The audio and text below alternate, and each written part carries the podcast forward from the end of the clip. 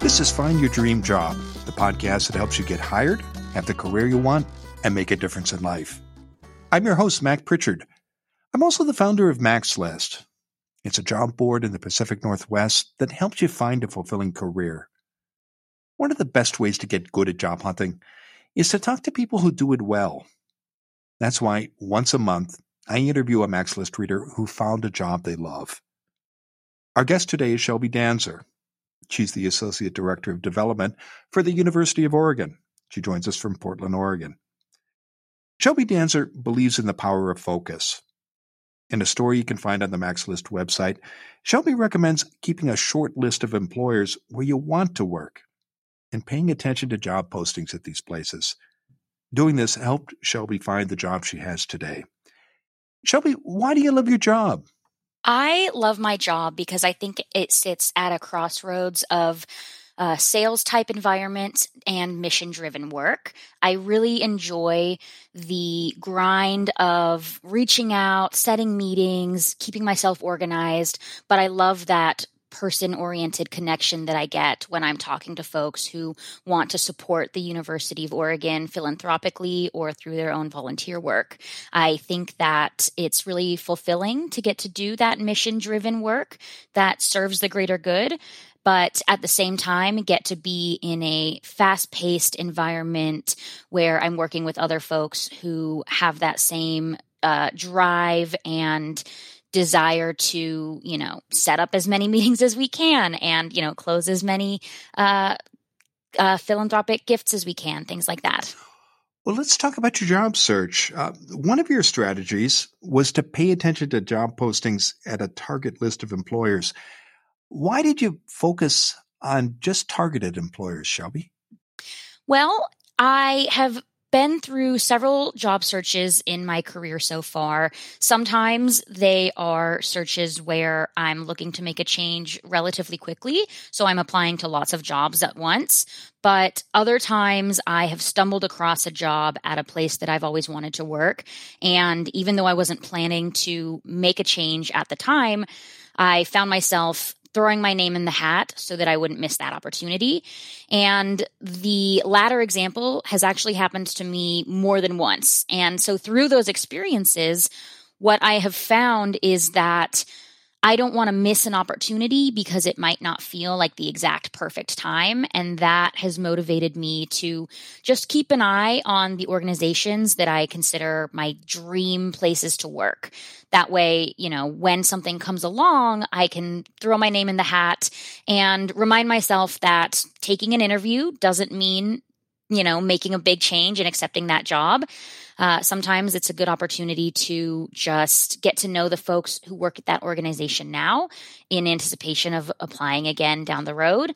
And I think that if you're always keeping an eye towards your job search and your career trajectory by checking in a few times a year on those top 5, top 10 places to work, then you will always have an opportunity to take that next step, even if it wasn't something you were expecting at the time.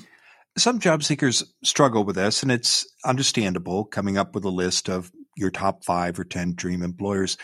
How did you do that, Shelby? How did you create your dream list? That's a good question. I think that I am pretty involved in my community. I consider myself to be fairly politically active, to spend time volunteering, and attend various networking events throughout the year, which has exposed me to a lot of different places that you could potentially work. I think that there are a lot of companies and organizations out there that you don't even know necessarily exist. No 5-year-old kid ever says to themselves, "Oh, when I grow up, I want to work for a tech company that specifically creates apps to help people, track their to-do lists," really specific things like that you oftentimes don't think about. And so getting involved in your community and just exposing yourself to the different companies and organizations that exist, you know, in your town or your city, I think is a really great starting point, and how I started that process for myself. I can think of a couple different times where I was either volunteering or at a networking event, chatting with somebody and casually asking them, what do you do for work? And listening to them talk about the places where they've, you know, had jobs before, and realizing that it sounded really cool. And I also had no idea that that company existed before talking to someone who worked there. And it was through that process, just through talking with other people, that I put that little list together for myself. So, you know, when you're talking with someone and they mention, oh, I work for so-and-so, write it down, make a note in your phone, Google it later, and cruise through their job board just to see the types of things that they have on offer and the type of opportunities you might be able to pursue. You had a dream list of employers that you were excited to work for. You were checking their websites for job postings. What other steps did you take to connect with either these organizations or the people who work there, or learn more about what they were doing in the field? Well, I think that LinkedIn is always a great tool. And with COVID, it gets trickier to get out to events, of course, but, you know, pre-pandemic at least, I was making an effort to, you know, attend networking events, like I've said, fundraising events as well, whether you see yourself as a, you know, big donor at somebody's annual auction or not, particularly if you're interested in nonprofit work. I think that the, you know, annual fundraising events that various organizations have is a great way to just go engage with that community in a very passive way, where you don't have to dive in as a 24/7 volunteer or anything like that.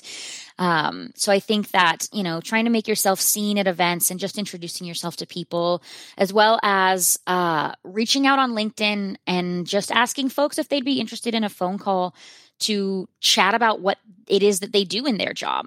I think similar to how people don't know what kind of companies always exist, I also have found that they don't always know the jobs that exist. And so maybe your dream job is out there, but it's got a really funky title, and you would never think to Google, you know, a job that has that title. So reaching out on LinkedIn, you know, if you've got folks' emails, just reaching out to them directly and asking for essentially an informational interview to chat about what it is they do. I've actually found that to be a pretty successful tactic as well. And it can be a little intimidating to ask someone to take time out of their day to chat with you. But I have found that people are really warm to the idea, and you know, if they don't have time, they'll say no. But 9 times out of 10, I find that people are willing to get together in person for a cup of coffee or jump on a 10-minute phone call. And so those are some of the tactics that I use to get to know the people that already work at the places that I think I might want to work at one day too. In your article for us, you shared that you had applied for jobs at the University of Oregon twice before and been rejected. What made you try again after being rejected twice in the past? Well, I think that I grew my skills and experience a lot over the time between my first application to when I finally got a job with them. And while the initial rejections had been, of course, frustrating and disappointing, I recognized that I had changed a lot. I think about 3 years passed between my first application to when I officially got a job. And I had just gained so much experience in that time. And I think that my resume looked radically different from the first go to the last one. And I use that sense of growth and accomplishment to overcome, you know, the fear around throwing my name in the hat, even though it hadn't worked out the few times before. I would also say that my experiences applying and interviewing with the University of Oregon previously had always been positive experiences. You know, even though I had not gotten those jobs at the time, the folks that I interacted with were lovely. And at no point did I feel like those past experiences burned any bridges or left a bad taste in my mouth. And so it was easy to try again because I'd had really wonderful experiences with those folks already. And I also felt that there was something to be said for some name recognition. And even though I hadn't gotten jobs in the past, knowing that I'd met some of those folks before, that I was familiar with people in the organization just through an interview process, was actually a source of comfort because I think that familiarity gave me a little more confidence going in versus applying to a job where you don't know anyone or anything about how they operate. It took 3 months from the day you applied for the job at the University of Oregon until you accepted an offer. How did you manage your expectations, Shelby, during that period and stay in touch with the hiring manager? It was tough, honestly. It was right around the holiday season, which made things even more hectic and I think contributed to what to me felt like a lengthier process. You know, it's always tricky to remember that if the hiring manager is on vacation, you're not going to get a call back for an interview until they're back in the office. But I think that 3 months I have found is not an atypical amount of time for a job process, but when you're the person applying, it can feel like a really long time, especially if you really, really want a new job. So managing expectations in regards to what that timeline looks like realistically from, you know, when can you expect from application to first day, what does that look like? It is typically a months-long process. And so knowing that going in is helpful, especially if you find yourself in a position where you're pretty eager to get out of the job that you have right now and are ready for something new immediately. It is particularly difficult in those instances to manage that timeline expectation. But knowing what you're getting yourself into before you start that process, I think is really important.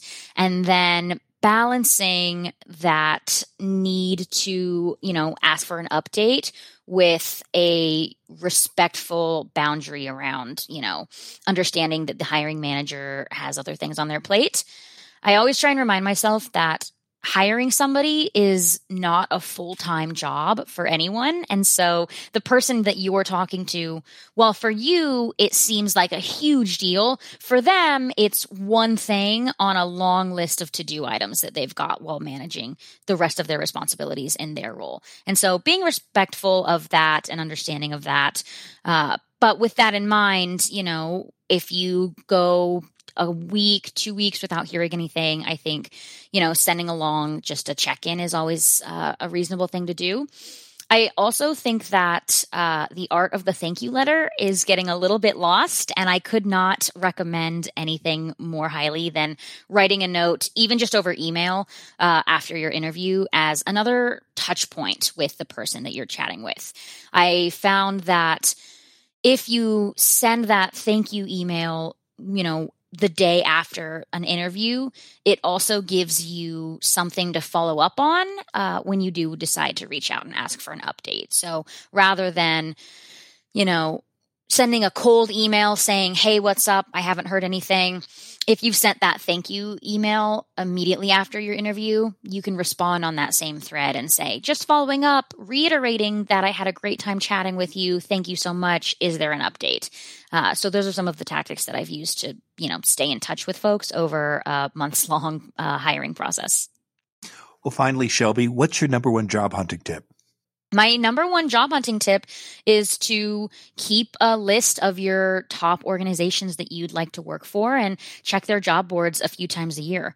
I think that whether you feel like you're ready for a new job or not, it's always good to know what's out there and just keep your finger on the pulse and stay in a semi-active job search, whether you think you're going to make a change in the next few years or not. So keeping that short list of dream organizations is my number one tip, without a doubt. Well, thank you for sharing your story, Shelby. To learn more about Shelby Danzer's job search, visit maxlist.org/stories. And check out the Mac's List website for dozens of other success stories. On second Friday of every month, we add a new interview with a Mac's List reader who has found a dream job. Go to maxlist.org/stories. In the meantime, thank you for listening to today's bonus episode of Find Your Dream Job. This show is produced by Mac's List. Susan Thornton-Hoff schedules our guests and writes our newsletter. Lisa Kislenberry-Anderson manages our social media. Our sound engineer is Matt Fiorillo. Ryan Morrison at Podfly Productions edits the show. Dawn Mole creates our transcripts, and our music is by Freddie Trujillo. This is Mac Pritchard. See you next week.